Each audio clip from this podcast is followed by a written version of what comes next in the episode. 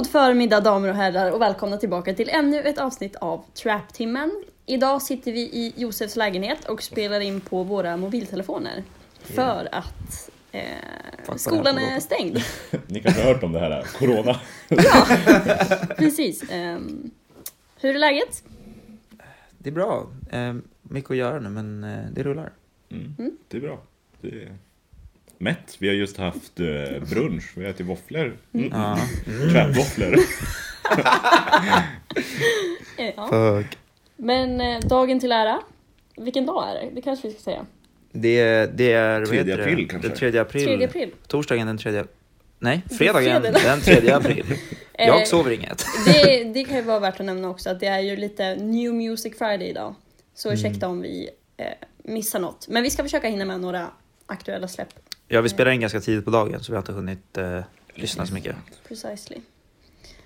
Dumt av oss, men det är så. så är det. Men det är ju lite underliga tider, så eran vanligt schemalagda podd får också lite underliga tider. Vi kan ju börja med, på tal om underliga tider, berätta att jag och Josef igår tittade på Young Lins konsert genom våra datorer. Online-konsert. Ja. Young Lin, Back of the Truck hette den. Den till. Han spelade både från sitt vanliga Young Lin alias. Han körde från Död mark. Några. Och så körde han någon låt från hans Jonathan Lindor 27 eller vad den heter. Så han körde lite allt möjligt. Men typ såhär, de populäraste låtarna. Känns det så. Det brukar vara så. Ja, det var en kort konsert men väldigt trevlig. Mysig. Jag hade med mig lite snacks och lite nocco och satte mig i säng. Hade med mig dit. Hade med mig till min säng från köket. Nej, men jag tyckte det var skitmysigt. Ja. Han sjunger ju extremt illa, kommer fram till. Ja, vi sa att det lät som att alltså, det är när man själv sjunger i duschen hans låtar. Ja. Det var så det lät. Men det var typ väldigt mycket autotune. Ja. Så det låter ju ändå liksom. Men man mysig setup. Han var bak i en typ så här flyttbil. Så hade han fyllt den med ljus. Det var helt galet mycket ljus där inne. Och så satt han där med en stor polkagris. Ja, underligt, men det var mysigt. Jag hoppas den finns på, eller att den laddas upp någonstans. Ja, jag vill se den faktiskt. Jag tror det var typ 40 minuter eller någonting som man spelade kanske. Mysigt. Cool. Och om vi fortsätter på Young Lin så släppte han ju nyss en teaser på nya albumet som är på väg. Stars med Z. Av en 4 väl. Så jag antar kanske att nu den här online live-grejen också var teaser till det. Eller att såhär, få ut hans namn typ. Och det har kommit ut tracklist för den. Och bland annat så kommer Playboi Carti vara en feature. Det är sjukt coolt. Ja, det är ganska coolt. Jag är fucking taggad på det. Så. Ja. Jag vill ha ny musik av Carti. Ja, han skulle väl släppa. Alltså det är rumors. Ja, han kommer väl släppa det någon gång, men det är ju som typ med Uzi att man vet ju typ. Nej, det kommer när det kommer. Helt enkelt. Men ska vi gå vidare till 20-akt? Ja, 20-akt har ju släppt en singel, vilket jag tycker är det tydligaste vårtecknet som finns. Det är en singel med New Kid. Som är alltså verkligen så här typisk tjuvjakt, mysig, liksom så här lite glad. Och den heter apelsinskal. Precis. Ska vi... Ja, jag har inte hört den så jag lyssnar på den. Här kommer apelsinskal. Vi stod ut, men allt vi gör i mos nu är så ljus. Hade flingor i min skål, det var hood life. Vad tyckte ni? Den här kommer vara asnice att sitta och lyssna på, alltså utomhus med kompisar. Jag kommer nog inte lyssna så mycket på den själv. Nej, är ni tjuvjaktsfan? Nej. Ja men alltså typ, för jag tänker typ så här: tårarna i halsen och vårt år. Det är också så här, förra våren och sommaren. Ja, jag skulle inte säga att jag är ett fan, men de är såhär omnipresent. Att de kan vara på alla tillställningar som är på, så känns det som att det alltid är lite tjuvjakt. Men det är det. Det är en, när man sitter med några stycken eller har ett krök eller någonting. Och då är det nice. Alltså, Jag är ingenting emot dem, men det är som du säger, ingenting man aktivt... Jag skulle inte sitta på bussen och lyssna på det. Nej. Kanske. Ja, det är ganska nice ändå. Men tror att de kommer släppa nytt, eller, alltså, nytt album, eller är det bara en singel tror du? Alltså jag vet inte, de har väl bara släppt ett album. Ja, det var väl länge sedan de släppte album. Nesquare, det har de inget. De har nog släppt flera. 2018 släppte de ett senast. Det var ju ett tag sedan, alltså, om man tänker. Dagens artister släpper väl nästan ett om året. Okej, vi går vidare. Baby. Turks. Yeah. Okay, Turks. Eller vad sa du? Find the Beat.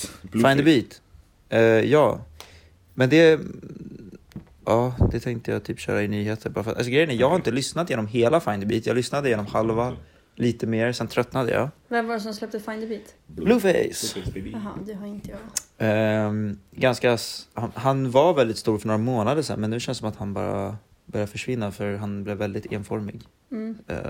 Och hans typ, vad heter det, hans grej, hans lilla charm har typ dött. Med att han var offbeat och typ så här. Hans bar om att how can I slip when I'm the one doing the mopping? Den lastade inte. Den bygger ju liksom inte en karriär.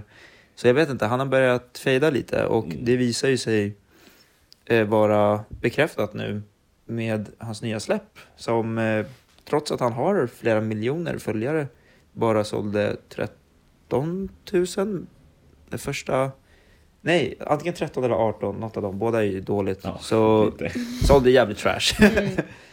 Hans nya album som då är Find the Beat. Men, och ingen av er har lyssnat igenom på det här.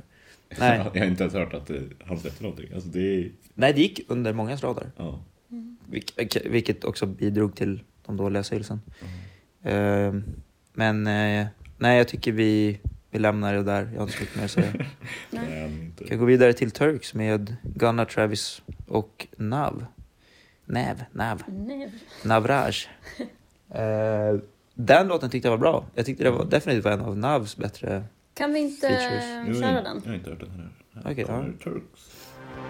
I'm a late bloomer, third year on the scene. 20 racks don't feel like nothing to me. Came from the streets, it turned me to a beast. Invisible set diamonds hugging my piece. Bra låt. I like it.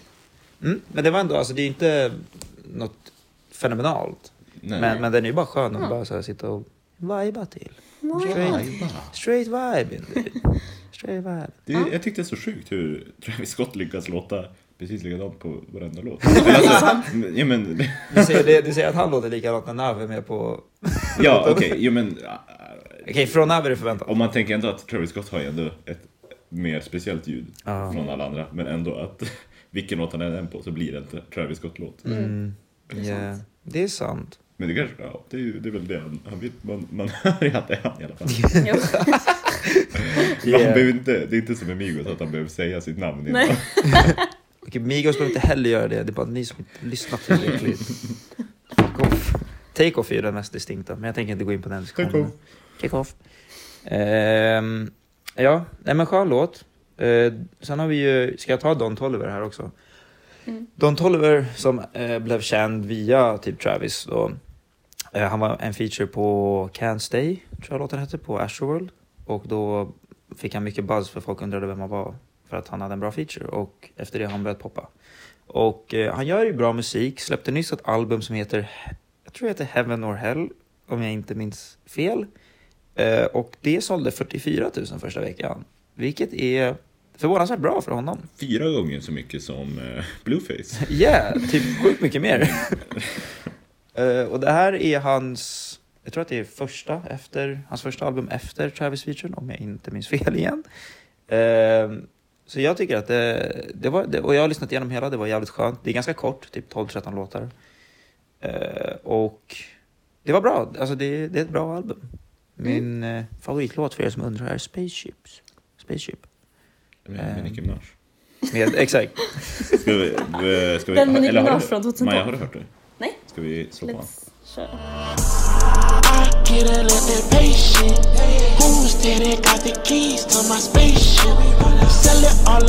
Det där var Spaceship av Don Toliver. Den är bra. Jag har hört den tidigare. Jag gillar den. Det känns dock som att Travis Scott hade kunnat vara en feature på den här låten. Ja, precis. Det var ganska så samma... det var säkert därför han var med på Travis. Vi kan nämna lite snabbt också att Antoine har släppt ett album som såg ut att vara ganska långt. Ska tydligen handla om hans uppväxt i Västerås, my hometown. Tufft. Och så har ju också Jireel, Rain och Victor Lexell släppt en singel tillsammans som heter Gav allt. Ah, vänta. Mm. De har släppt den nu? Ja, de släppte den idag. Fan, den vill jag ju lyssna på. Ja. Varför se, för det känns vi kan köra den lite snabbt. Skumkombo. Mm. Vad heter den? Gav allt. Ingen tid, kan du ta beslut? Du är fast ibland. Överallt, du vill ha mitt namn. Fast du minns din chans. Det där var den. De gav allt. De That's gav allt. A cute song. Ja, den var lite cutesy, tutsi. Mm. Okay. Ger heller en clown. Han sa det själv. Han sa det själv. Jag tror att det där är en av låtarna som kommer finnas på Jirels album. Som han kommer släppa snart. Den kommer också finnas på alla sommarspellistor. Ja. I alla Sverige. Men den var ändå skön. Men det var lite samma som typ med tjuvjakt. Att den skulle vara skön att lyssna på som bakgrundsmusik. Mm. Men jag tror fortfarande inte att jag kommer att lyssna på den själv. No. Ja. Men det är liksom det. Ja, I don't know. Mycket mid. Lite mid. Medelfredag är det. Exakt. Medeltidsfredag. Medeltidsfredag. Kom, nu ska vi lyssna på jojkande. Ölglas som slår ihop. Mjöd. Vidare till dagens ämne. Är det så? Ja. Är det när jag får prata resten av avsnittet? Ja, äntligen. Ja. It's my time to shine. Jag har The Weeknd merchet på mig. Jag har notesen framför mig. Jag är redo. Vad betyder det?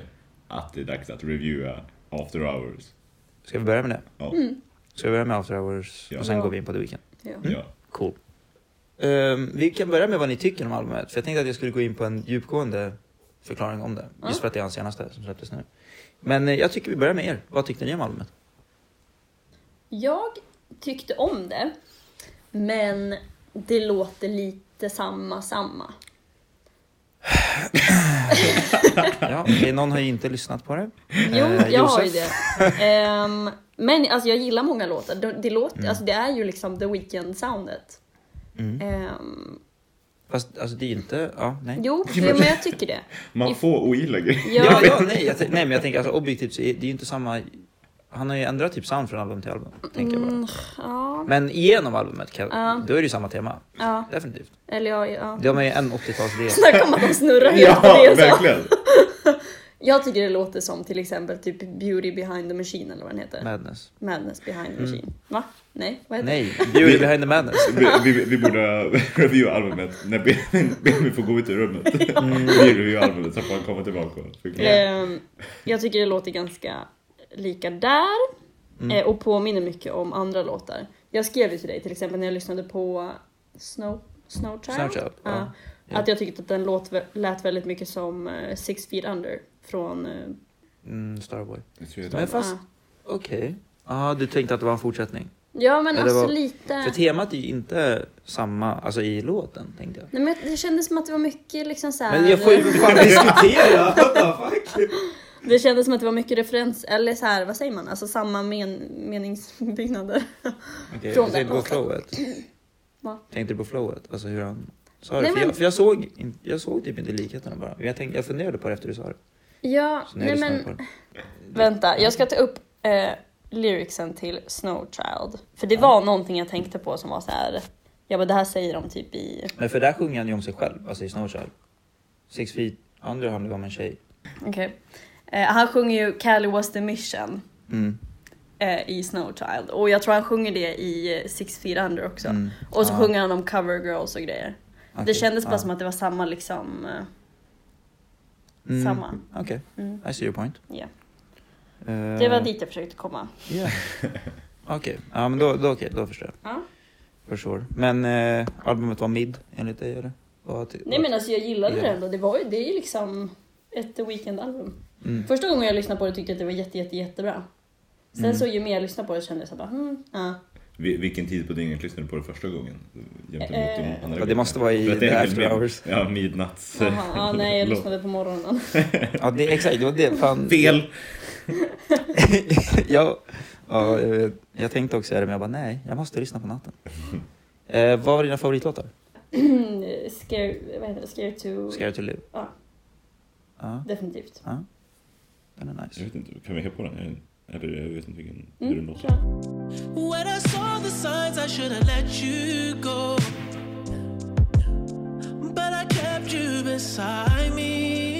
Tycker du fortfarande den över att lyssna? Ja, det var den jag tänkte på nu. What the fuck? Den med melodistryggen. Josef tycker alltså att den här låten låter som Bruno Mars Locked Out of Heaven. Bro. Jag kan verkligen emo-varianten av Bruno Mars Locked Out of Heaven. I don't know. Jag vet inte om du ska ha en åsikt om det här albumet längre. Ja, nej, men min åsikt om det här albumet är att jag inte tycker om det. Men jag tycker inte om The Weeknd. Nej. Jag vill tycka om albumet, jag försöker lyssna på det. Men alltså, det här är inte för mig.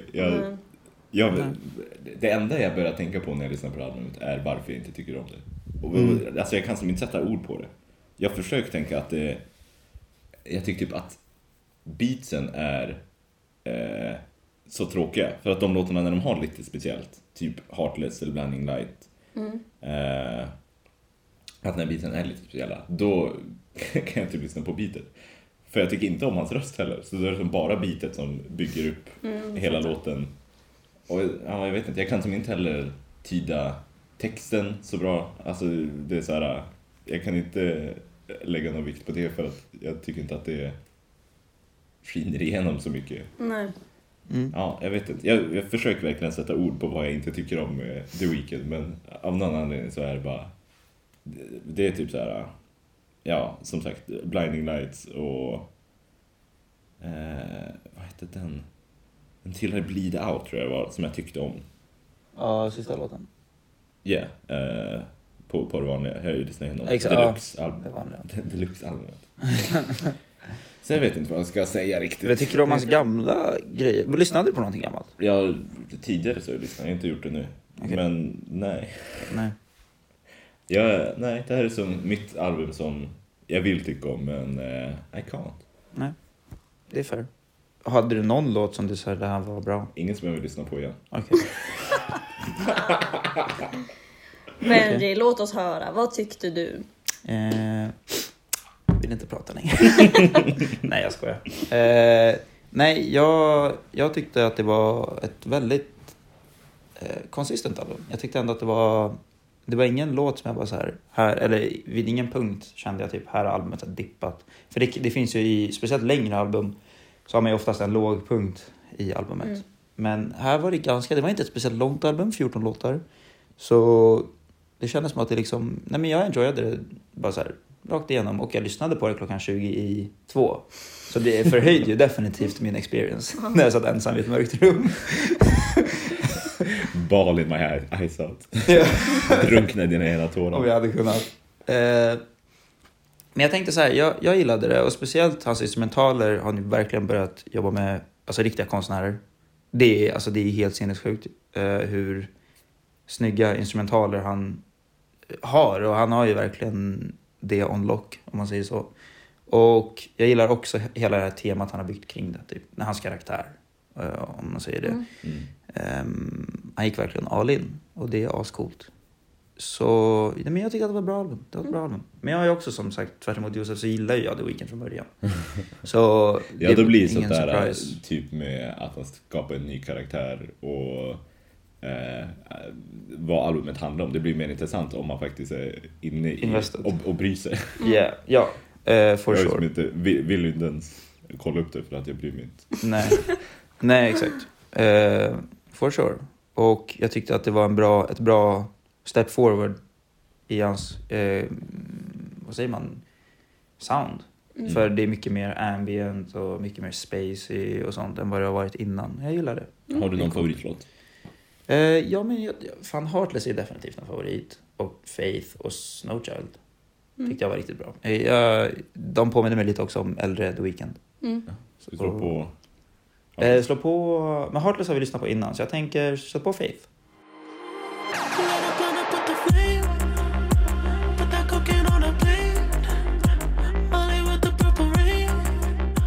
Ja, det där var Faith av The Weeknd.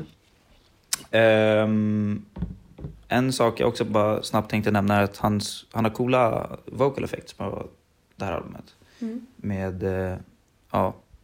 med lite olika effekter som inte bara är vanlig autotune. Men hur som helst, ska jag gå igenom lite typ temat. Det är lite vad jag har tänkt, och lite är ganska obvious typ. Men hur som helst, det är ett tema som sagt genom albumet. Det är en story, om man säger så, och som går igenom albumet som en röd tråd. Jag tänkte röd gå igenom tråd, och så albumet är ju temat röd. Och så har han en fucking kavaj som är röd. Nej, men jag tänkte gå igenom den lite. Och då börjar vi ju på första låten som är Alone Again. Och det handlar om att han inte vill vara ensam längre. Han vill inte vara ensam igen. Så han har börjat bli förälskad i en tjej. Så det här albumet handlar basically om en tjej. Genom vi kan gå in på de grejerna sen. Jag tänker att jag drar igenom det här lite fort. Too Late som är nästa låt, så erkänner att han har haft fel innan. Han säger att folk inte tror på dem, alltså de två som partners, men han vet att hon inte, och han vet att hon inte litar på honom för han har gjort fel förut, men han vet också att hon kommer inte släppa honom. Och sen kommer vi till Scared to Live. Nej. Hardest to Love. Nej, sen kommer vi Hardest to Love, exakt. Och det fortsätter in på deras relation där hon borde släppa honom och typ vill det, men hon kan inte. Och han vet det här han vet att hon inte litar på honom, hon kommer inte släppa. Too Late är att det är för sent att rädda dem från varandra, mer eller mindre. De ska vara tillsammans typ, enligt honom. Nu hoppar vi förbi Hardest to Love som jag gick igenom, går till Scared to Live. Nu har de gått, det tog slut, de har gått skilda vägar, men han påpekar att hon kommer ha svårt att älska någon annan för hennes hjärta vill fortfarande ha honom. Och efter det kommer vi till Snowchild. Där är mer än han berättar var han kommer ifrån. Och sen börjar han, genom halva låten, så börjar han flexa om vart han är. Så det går från att han berättar om hur broke han var till att han berättar om hur rik han är. Men i en dystopisk ton, ganska ensam ton i den låten. Så jag tror att det bara är han försöker copa med att han är ensam. Efter det kommer vi till Escape from LA. Där pratar han om att hans partner har varit otrogen. Men han skyller också på att det berodde på att de var i LA, att det var staden. Så de båda måste därifrån. Eller borde åka därifrån. Och efter det kommer vi till den delen där han börjar knarka igen, som är Heartless. Nu har han lämnat LA, han är i Las Vegas i videon. Och har börjat leva väldigt recklessly. Mycket droger, mycket dricka. Slicka grodor. Han slickar grodor, han skryter, han bara så här kastar cash typ. Och Faith fortsätter på det temat att han knarkar och pratar om hur han tappar tron och börjar missbruka på grund av det. Och i slutet på låten, om ni har lyssnat på hela, då är det en liten, det är så fint att lyssna på. Det är en liten slinga och sen kommer det så här ambulanssirener in. Och så pratar han om hur han är i en flashing car typ, som är att han har överdosat då. Och är på väg in till sjukhuset.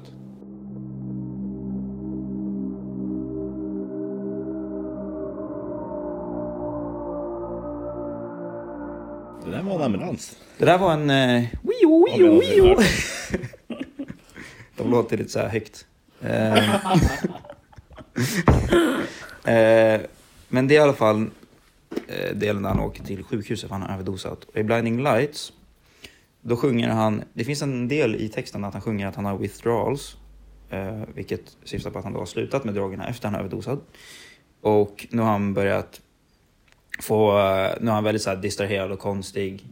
Han är bara så här, ja men han är i någon så här withdrawal stage.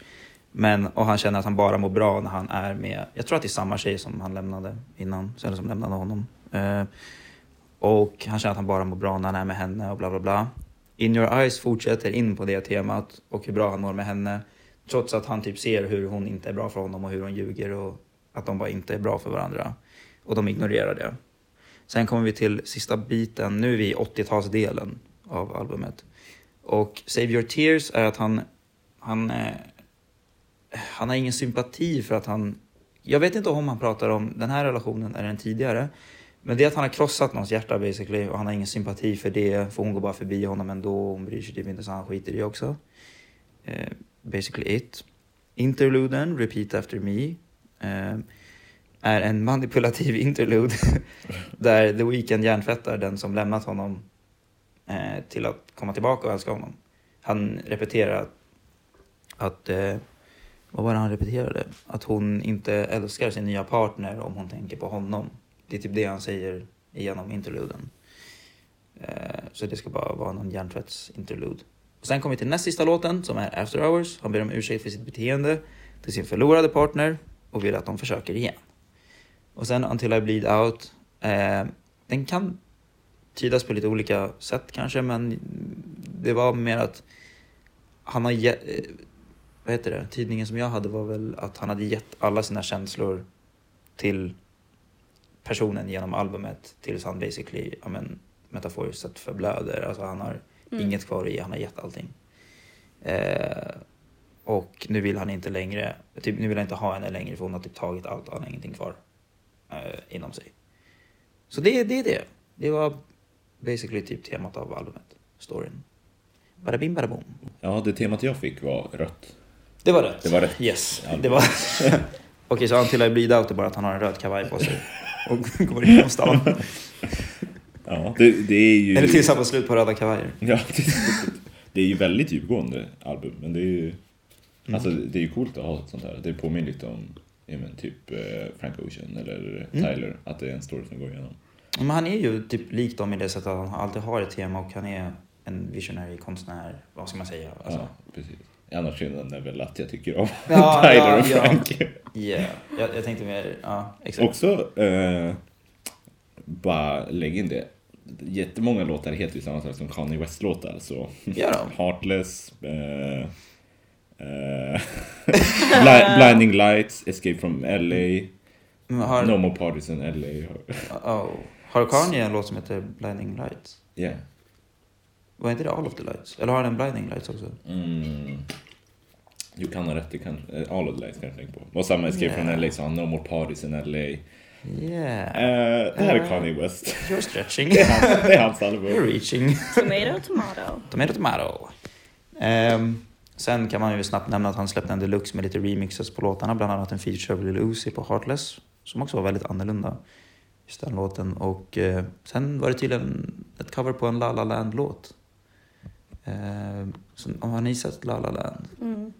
Jag har inte gjort det, så jag tänkte inte på det. Titta inte på den. Okej. Men tänkte du på att det var... Eller har du lyssnat på de nya som han släppte 3 nya för några dagar sedan? Nej, jag har faktiskt inte gjort det. Okej, det var... Någon av dem var cover på La La Land-låt. Mm-hmm. Ja, nu vet jag har så mycket att göra i min karantän. Så. Jag har inte tid. Men, ja. Det var basically albumet. Så jag tänker... Ska vi gå in på lite background?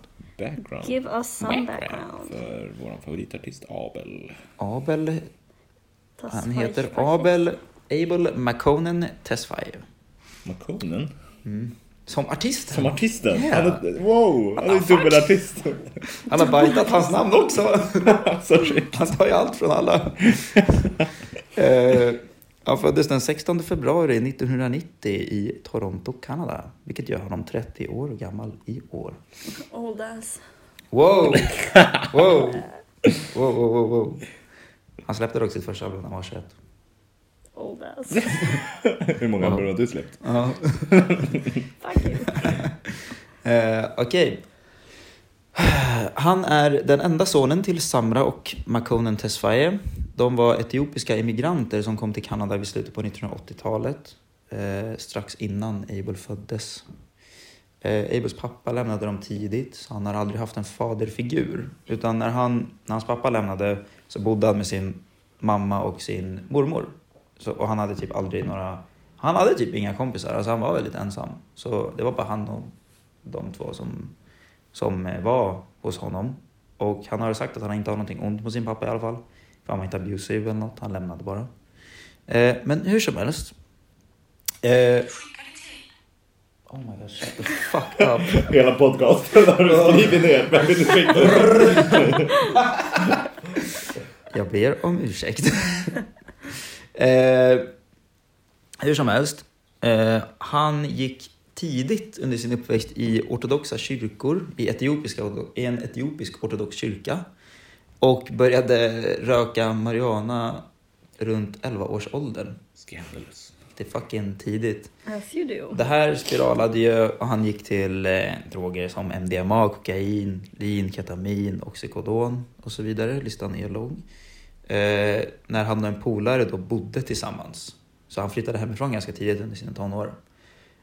Och de bodde tillsammans, stal mat och spenderade pengarna på alkohol och droger.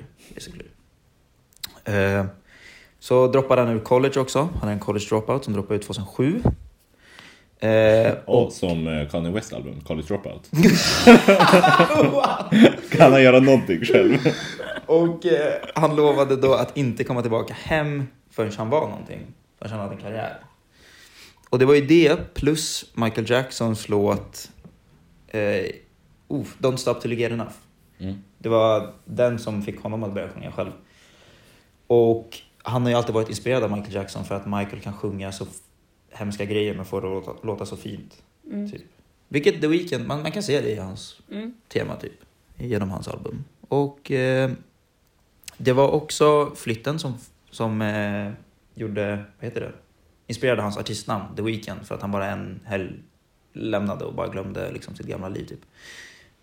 Innan det hette han Kinkane och The Noise. Hur som helst så började han släppa låtar på YouTube. Det var så här, det här var hans come up basically. Han släppte 3 låtar på YouTube: Loft Music, The Morning och What You Need. Maja, du har kanske hört någon av dem. Josef har väl inte lyssnat? Nej. De var ganska kända. Snurrade runt på YouTube och hamnade bland annat på Drakes blogg. Så det var så Drake hittade honom. Och 21 mars då, 2011 så släppte han sitt första album, House of Balloons, eller mixtapet House of Balloons, och vart nominerad direkt för en Polars Music Prize, vilket jag inte har koll på vad det är. Nej, inte hört det tidigare. Men hans första album vart nominerat i alla fall, och det är 10 stycken som blir det. Och då vart han, och efter det här så gick han på sin första tour i Toronto, och där var Drake i publiken någon gång, och då gick han fram, och då kom The Weeknd och Drake i kontakt, för han kom fram efter showen och snackade med honom. Och vad är det här för år? Det här är samma år. När släppte han första albumet? 2011. Okej. Drake var i publiken, de snackade efteråt, och det slutade med att The Weeknd under sommaren då skrev och featurade på 4 låtar av Take Care. Drakes Take Care album. Vilka vet jag inte. Det albumet kom ut samma år då som The Weeknd. The Weeknds. Och senare under samma år släppte The Weeknd Echoes of Silence och Thursday. Och då hade vi hela House of Balloons trion. Då var den liksom färdigställd. Så att han sedan kunde släppa... Det här kom vi till senare i och för sig. Hur som helst. Efter han hade släppt House of Balloons trion så signade han till Republic som slog ihop med hans XO-label. Och där släppte de Trilogy 2012. Som då... är en compilation av de här låtarna som han släppt tidigare. Jag kan inte hjälpa dig med iTunes på Apple Watch. Plus 3 nya låtar. Okej, you're going. You're fucking... You are messing up my life. I don't want you anymore. I'm heartless. Apple Watch, dead. Boy, happy. Trilogy Platinum året efter. Och 2014 kom Kissland. Nu hade han börjat medverka på stora filmers soundtracks och stora artisters album. Så nu var han känd, basically. Nu hade han sitt momentum. Och sen den 24 augusti 2015 kom Beauty Behind the Madness. Som sålde, jag får mig att det sålde sjukt bra. Ja, 412 000 units första veckan. Mm. Hade hits som Can't Feel My Face, The Hills och Often. 2016 annonsades som topp 5 streamad artist på Spotify. Och var med på Kanyes FML. Ja, såklart. Det är en bra låt då. Ja, det är bra låt. Det är fan en bra låt. Maja, har du hört den? Nej. Har du lyssnat på The Life of Pablo? Inte jättemycket. Okej, ska vi köra? Revealing the layers of my soul. I wish I would go ahead and fuck my life up. Jag har aldrig övervägt på att det där är The Weeknd. The Weeknd. Så den här låten hatar jag nu. Den var bra förut. Förr tyckte jag. Ja, det var The Weeknds feature på FML. På The Life of Pablo. Ja, och det kom ju 2016. Och sen släpptes Starboy också då. Det albumet den 25 november. Och det var då han typ skaffade Instagram också för att promota det. Så det var kul när man såg... för jag satt och refreshade. Jag var riktigt tönt. Jag satt och refreshade hans Instagram för att se hur följarna bara så här boom, boom, boom, boom, boom. Och ja, det gick upp fort. Nu ligger han på typ 26 miljoner. Same.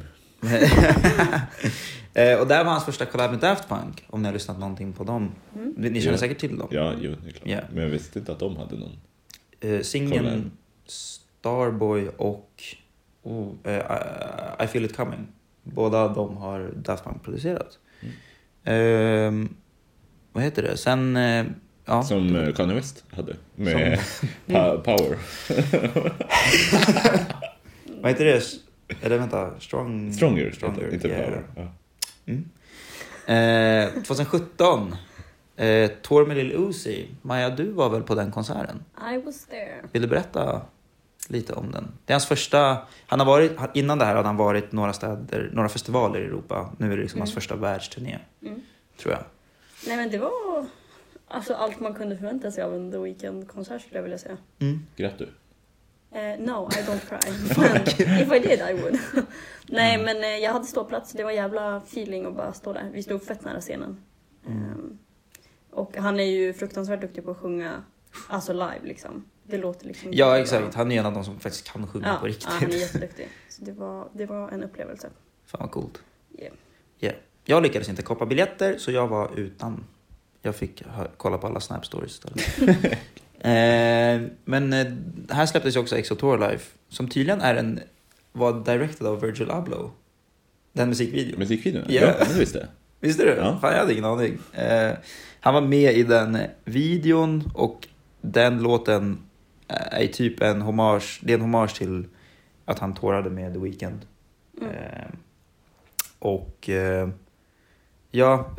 Men här blev väl Lucy en del av liksom gänget. Han fick sin EXO-chain.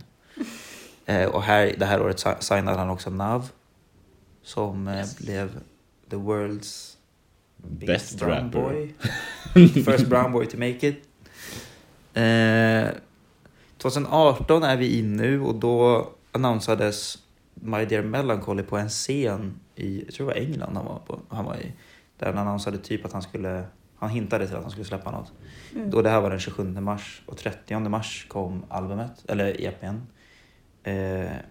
Så 3 dagars promotion. Tror att det sålde runt 350-400 000 första veckan, vilket är sjukt med så lite promo. Och här var hans första collab med Gesafelstein. Hur man uttalar det, jag tror han är tysk. Jag slaktade det där säkert. Men han gör instrumentaler. Han gör musik. Och radioprogrammet Memento Mori började sändas i juni 2018. Har ni lyssnat? Har ni sett någonting av det? Eller lyssnat på någonting av det? Nej. Hans radioshow. Det är först och främst på Apple Music, så det är typ, man måste typ ha det, annars får man kolla på YouTube. Jag tror att de släpper det på YouTube sen också. Men nej, jag lyssnade några avsnitt. Jag var lite förvirrad över. Det sänds nu? Eller? Alltså det är typ som ett radioprogram som släpps som en podd typ. Alltså. Men han gör det fortfarande? Ja, jag är säker på att han gör det fortfarande. Jag var lite förvirrad över konceptet. Det var några osläppta låtar. Det var några konstiga låtar. Ett avsnitt tror jag hade sitt bara så här, japanska låtar, för att han hade varit i Japan typ. Ja, men Frank Ocean har ju Blonded Radio, och det är ju typ likadant. Att ibland så kan han släppa någon unrelease-låt där, men oftast är det typ bara hans egen mix. Ja, exakt. Ja, det verkar vara likt det. Ja, exakt. Och det var typ det som en sammanfattning av 2018. 2019 så kom han ju med en singel som heter Lost in Fire, som var till Gesafelsteins nya album, eller andra album, Hyperion. Och jag hatade den låten. Jag tyckte fan den var jättedålig. Jag vet inte om ni har hört den. Nej, men alltså efter att han släppte den där My Dear Melancholy. Ja, då ska vi prata om det nu när vi ändå har bara så här snabbt. Ja, så alltså för jag slutade typ lyssna då, för att jag tyckte att den EP:n var jättedålig. Jag tyckte också det. Jag gillade inte det alls. Nej. För innan hade jag verkligen lyssnat på allt han har släppt innan det. Och liksom älskat det. Yeah. Men sen när han släppte den, jag bara alltså, fy fan va? Men det gick till så här softboy-musik typ. Ja. Och bara så här var det inte typ superdeppigt? Och verkligen så här, inte på ett det var deppigt, men inte på ett coolt sätt. Inte cool. Det var inte coolt. Det var bara så här, nej, det var bara så här ledset och tråkigt. Och instrumentalerna var jättemjuka. Jag tyckte inte om det. Som sagt så gillar jag mer av äldre grejer som är lite druggy och coola. Men Ja, nej. Och det gick ju spekulationer om att det var Bella Hadid det handlade om. För det var väl där, någonstans innan där, de hade sin första breakup. Mm, säkert. För det var jättemycket snack om det. Om typ Call Out My Name tror jag det var som handlade om henne. Men jag kan inte confirma eller denia det. Så vi kan gå vidare till 2019 som vi var på. Där Lost in Fire pratade vi om. Och sen kom... gjorde han ju fan en låt till Game of Thrones, Power is Power, med SZA och Travis. Mm. Den var inte heller min smak, men den var bättre än Lost in Fire. Jag vet inte om ni har hört den. Nej. Mm. Eller jo, jag vet att jag lyssnade på den, men det var inte så här att jag lade aldrig till den. Jag lyssnade på den. Nej, jag vet inte hur den låter, men jag har lyssnat på den. Ja. Yeah. Den var inte heller jättememorabel. De två, det var så här, det var typ en låg punkt för mig. Jag bara så här, fan, du måste plocka upp det här nu. Mm. Och sen kom han tillbaka och gjorde det med Heartless den 27 november 2019. Mm. Och Blinding Lights den 29 november 2019. Som var 2 singlarna till After Hours. Och där hade han ju börjat temat redan till det här nya albumet. Så de här två musikvideorna hänger ihop. Mm. Första är Heartless och då Blinding Lights kommer efter. Och det som var kul med det här var, jag märkte en detalj på att han hade ju... I Blinding Lights så kraschar han sin bil och blir skadad i ansiktet och har typ plåster på näsan och blöder näsblodshand. Mm. Och efter den videon kom ut och han gjorde det så gick han alltid upp på scen med typ ett plåster och alltså blod i näsan. Ja, jag såg när han var med på Saturday Night Live. Okay. Då var han ju liksom fullt utklädd. Mm, exakt, men varje appearance han hade efter den videon kom ut har varit med blod. Så det var som att det hände, det ska ha hänt i den världen. Liksom. Han är i den karaktären. Och innan det så hade han inte det. Så det var bara en cool touch. Jag tyckte det var nice. Jag gillade små detaljer. Mm. Det var coolt. Och så har vi In Your Eyes som är den sista tredje videon han släppt nu. Som är en skräckfilmshommage till... Har ni sett den? Nej. Det är den... Då hade jag jättemånga varit förvirrade för jag var så här... Jag postade bilder från en video när hon dansade med hans huvud i slutet. Ja, just det. Ja, men det är sant. Och folk trodde att jag ville dra av någons huvud. Jag skrev relationship goals. Jag ville vara tillsammans med ett huvud. Tillsammans med ett huvud. Vi låter tillsammans med ett huvud. Nej, men den handlar om att han är en mördare typ. Och det är massa olika eller så här, klassiska skräckfilms-tropes. Som drar inspiration från olika klassiska skräckfilmer. Mm. Han får sitt huvud avhugget i slutet. Yeah. Så nu kommer han gå upp på scen utan ett huvud i framtiden. Ja, för det var en karaktär. Han går upp helt tyst och bara sprutar. Liksom. Fattar coolt att bli betald för att dansa med The Weeknds huvud. Jag hade tagit det. Men det är dem. Det är basically it. Jag tänkte köra det inte jättedjupt. Det är så mycket mer som har hänt egentligen. Men det kommer ju bli 4 timmar långt då. Ja. Vilket är ditt favoritalbum?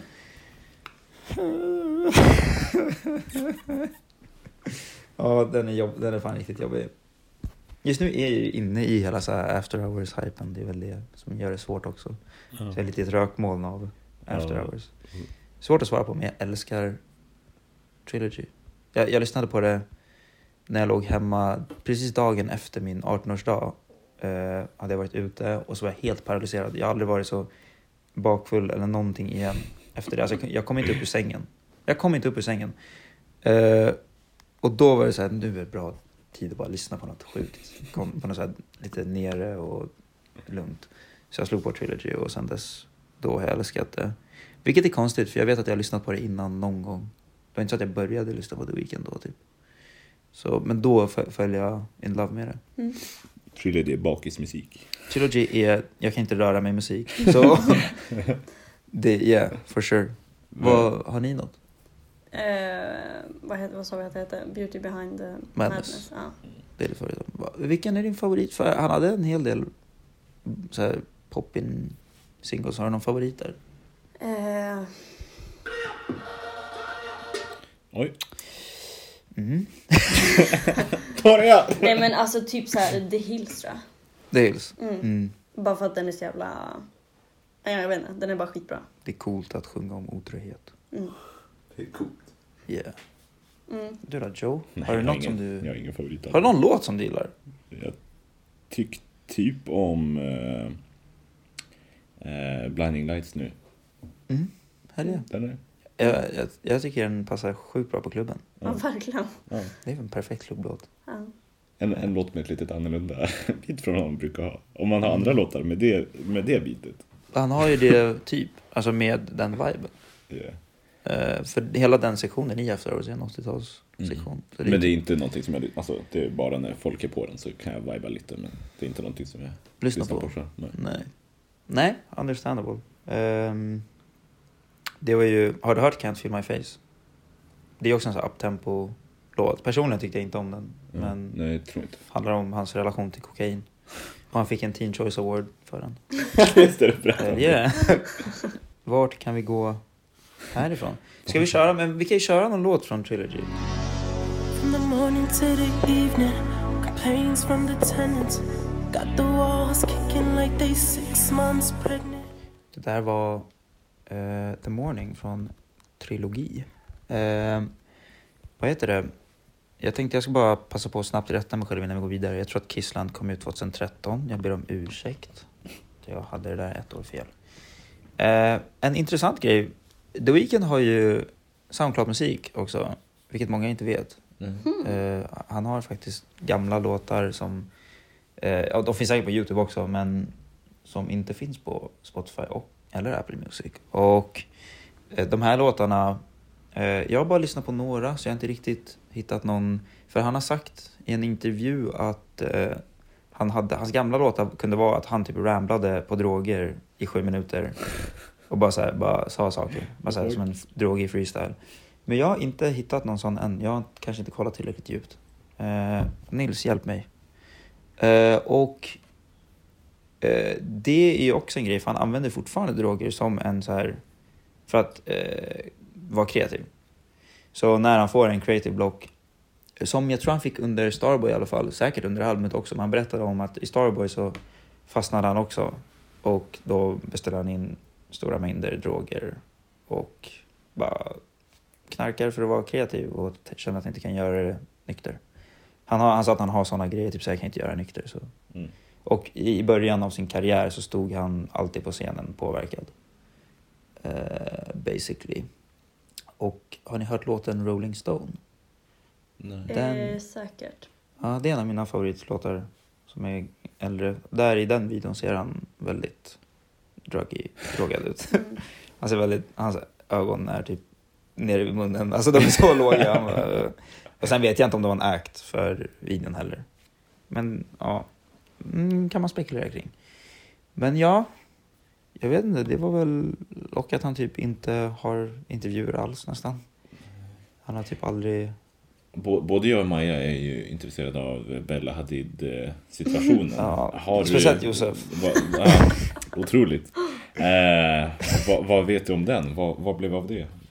Vad jag vet? Ja. Så hörde ju att hela det här albumet skulle... alltså att det handlar om Bella Hadid. Att det är hon som är tjejen som... okej. Is trouble. Ja. Det är ju inte omöjligt heller. Sen jag är ju tvärt emot. Expertutlåtande. Jag kommer följa upp det här med att jag är verkligen så ointresserad av deras relation faktiskt. Jag tyckte att det var jättetråkigt. Det är kul att de var glada. Men det är verkligen så här. För det kanske att jag kopplar det med att hans musik blev så dålig. Men det är klart jag vill ju att han ska vara glad. My boy ska vara glad. Mm. Men jag vet inte, jag har inte brytt mig om att kolla in i det där så mycket. Mm. Jag hörde ju också att My Dear Melancholy, för de har ju slut typ 2 gånger. 2 eller 3 gånger. Mm. Så jag hörde ju också att My Dear Melancholy skulle vara om honom. Eller henne, ja, de 2. Mm. Men då säger vi att det här handlar om Bella Hadid. Mm. Ah, okej. Okay. Yeah. Expertutlåsande. Nej, jag vet inte. Jag tror att vi nöjer oss med The Weeknd där. Han kommer komma upp fler gånger. Speciellt när jag får mitt merch ska jag definitivt reviewa mitt merch på podden. Blir det en YouTube-video istället med en hål? Det blir en merch-review. Ett merch-review. Åh nej. Oh no. Did you just... som avslutande punkt kan jag nämna att han har asfett merch. Han är en av de artisterna som faktiskt lägger tid på sitt shit. Han älskar ju visual... som Kanye. Kanye West lägger väldigt mycket tid på sin värld. Han älskar ju allt... Jesus is Lord. Han älskar ju att vara kreativ och hålla på med konst och sånt. Och han har också varit med och regisserat en av sina musikvideor till I Feel It Coming. Och så han gör lite allt möjligt. Men kolla hans merch. Det brukar oftast sälja slut. Han har en kortlek också. Coolt. Coolt. Men nu kan vi... Vi lägger Kanye West på hyllan. Och så vi lägger Kanye West son på hyllan. Och så kanske vi går in på... Benjis nyhet! Kvart, kvart, kvart, kvart.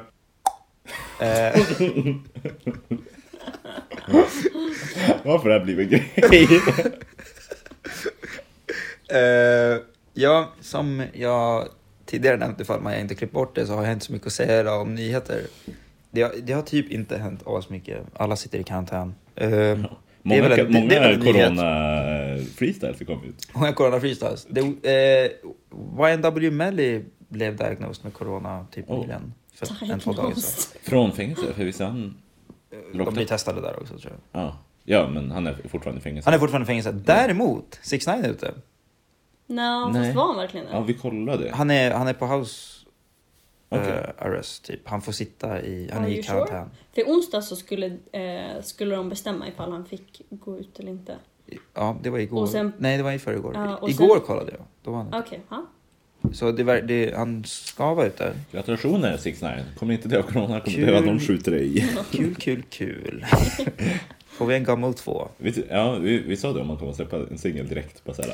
Ja, de har ju sagt att han inte har några restriktioner gällande sociala medier, så han kommer väl komma tillbaka. Men jag tror att han funderar lite på hur han ska göra också. Så ja, men han är väldigt mycket buzz nu. Jag gick in på hans senaste bild som han la upp typ 2018. Han får ju kommentarer konstant nu för att han är ute.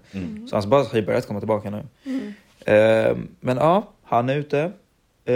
Sway Lee hade en livekonsert online, eller vad säger jag, live, en Instagram livekonsert, vilket var sjukt coolt.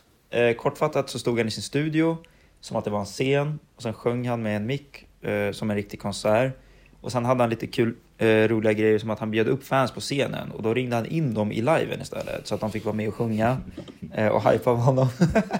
Och sen hade han fake blixtar, som att det var folk som tog kort och filmade och sånt medan han sjöng. Så hade han han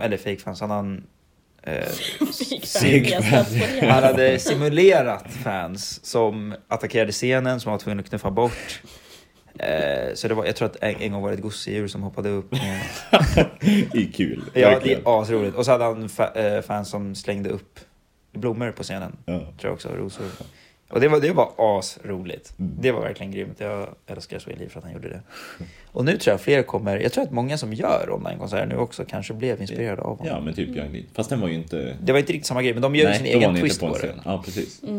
Ja, hade man gjort samma sak som honom hade det blivit så här... Ja, du gör bara samma sak. Men Young Lin var ju väldigt strukturerad och så här. Men det är ju... Man kan ju nästan se det här som typ ett nytt medium.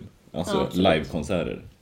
Online. Så att just nu så kanske folk bara lär sig hur man ska hålla på med det. Verkligen. Och artister behöver ju pengar också. Men jag menar, det är ju ett väldigt dåligt stadium, eller en väldigt dålig tid att vara artist nu. Men det kanske blir något supercoolt, att det här är någonting folk börjar göra. Om nu kanske bara såhär, fan vad kul det var att vara online, och jag behöver inte lägga ner så mycket tid på det. Exakt. Att det kanske blir en recurring grej även när de här karantäntiderna är över. Det hade varit askul. Ja, för nu häromdagen slog ju Drake och vad heter han? Tattooed Hairline Boy. Tory Lanez. Drake och Tory Lanez gick live och slog tittarrekord på Instagram live.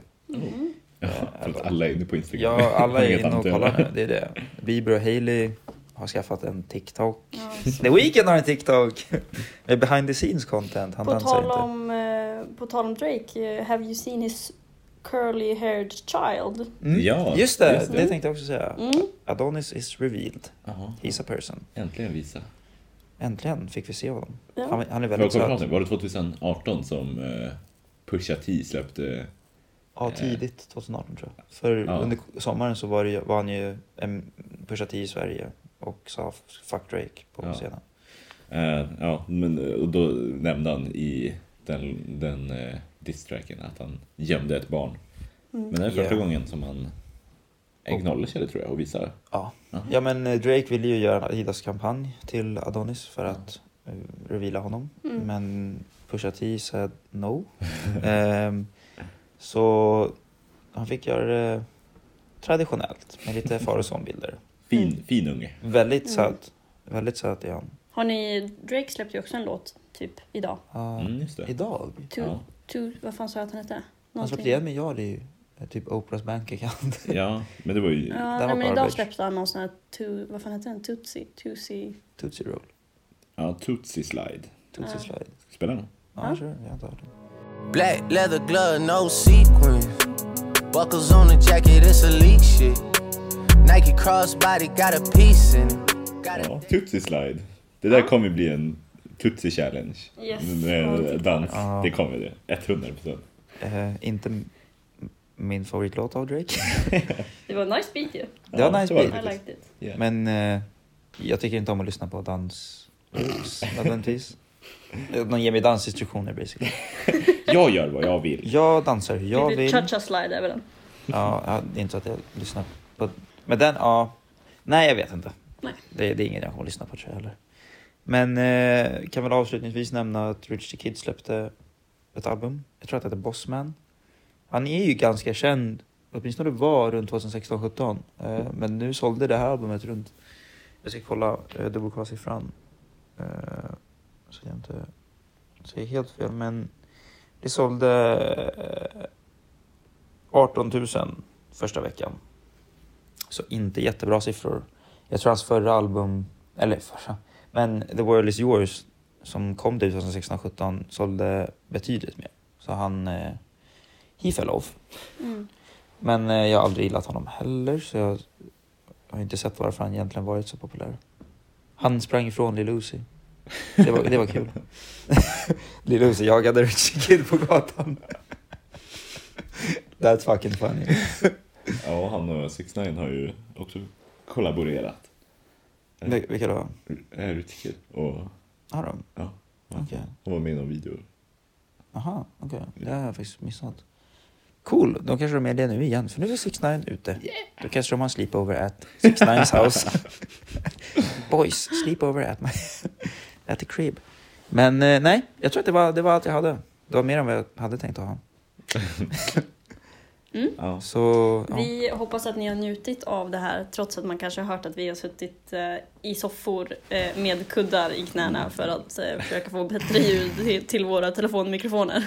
Jag har bara haft den i knät, den är egentligen jätteljud. Ja.